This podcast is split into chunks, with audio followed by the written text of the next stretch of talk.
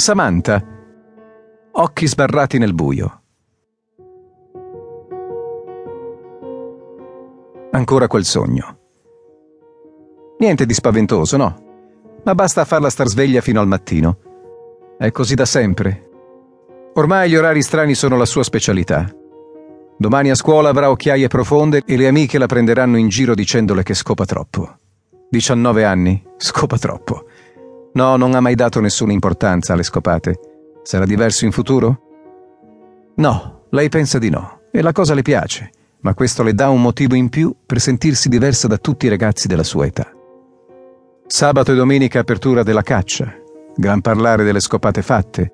Loro, tutti loro, maschi e femmine ne parlano senza ritegno. Solo a lei non piace parlarne. È qualcosa di intimo, bello, segreto. Le altre si vantano delle conquiste sessuali. Lei, anche quando ha fatto sesso solo per necessità, non ne ha mai parlato. Eppure è bella e ha quella luce negli occhi. E le altre sanno che lei lo fa. Lo fa sempre. Se ne accorgono comunque.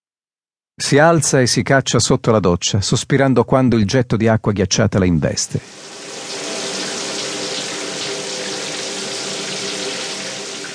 Poi, in accappatoio, si butta ancora sul letto. Guarda il telefono sul comodino. Leonardo. No, non può chiamarlo alle quattro e mezza. L'ha già fatto altre volte. Questa notte no. Ripensa a quello che le ha detto ieri sera. Ti amo. E subito una fitta feroce al basso ventre. Samantha sorride, i grandi occhi azzurri che fissano il vuoto ricordando il suo bacio. Tenero, morbido. Non l'ha nemmeno toccata. Ma lei sa che presto faranno l'amore lo sente nel suo respiro. Quando si baciano è come se si fondessero. Questa volta è proprio una cotta da capogiro, pensa. Poi i sogni. Sempre, di notte. Lei vive un giorno diverso.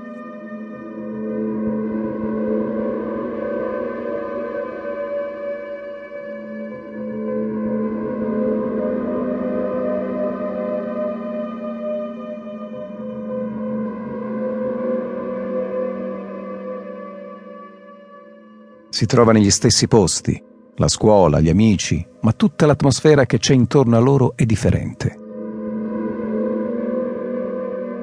Prende il suo diario. Anche stanotte ho sognato me stessa. Mi vedo da fuori. C'è un'aria lucida, come per un effetto fotografico. Le case sono quasi azzurre e anche la pelle delle persone. È tutto virato. Bah. Non riesco a capire perché questi sogni mi coinvolgano tanto. Vedo me, ma è come se non fossi io. Sono fisicamente uguale, però questa notte, più di tante altre, ho avuto la percezione che si tratta di un'altra persona. Eppure... E poi c'è Leonardo, più bello che mai.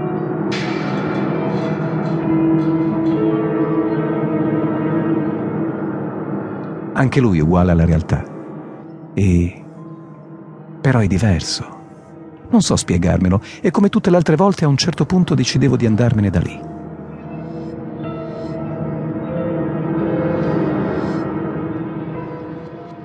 Quando mi sono svegliata. Lancia via il diario, che finisce per terra con un botto. No, non è vero nulla. Non si è svegliata. È rientrata nella sua camera. Lo sa, lo ricorda. È rientrata da una parete Vuole che sia un sogno, ma non è così. Lei era sveglia quando si è alzata e ha attraversato la parete.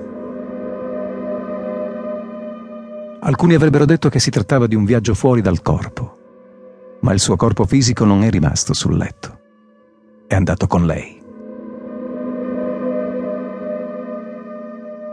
Oltre il muro, il vuoto dell'universo, di un cosmo sconosciuto, profondissimo poi un senso di calore. Ed eccola lì, su strade familiari, ecco che si vede camminare per strada. L'altra se stessa, l'altra.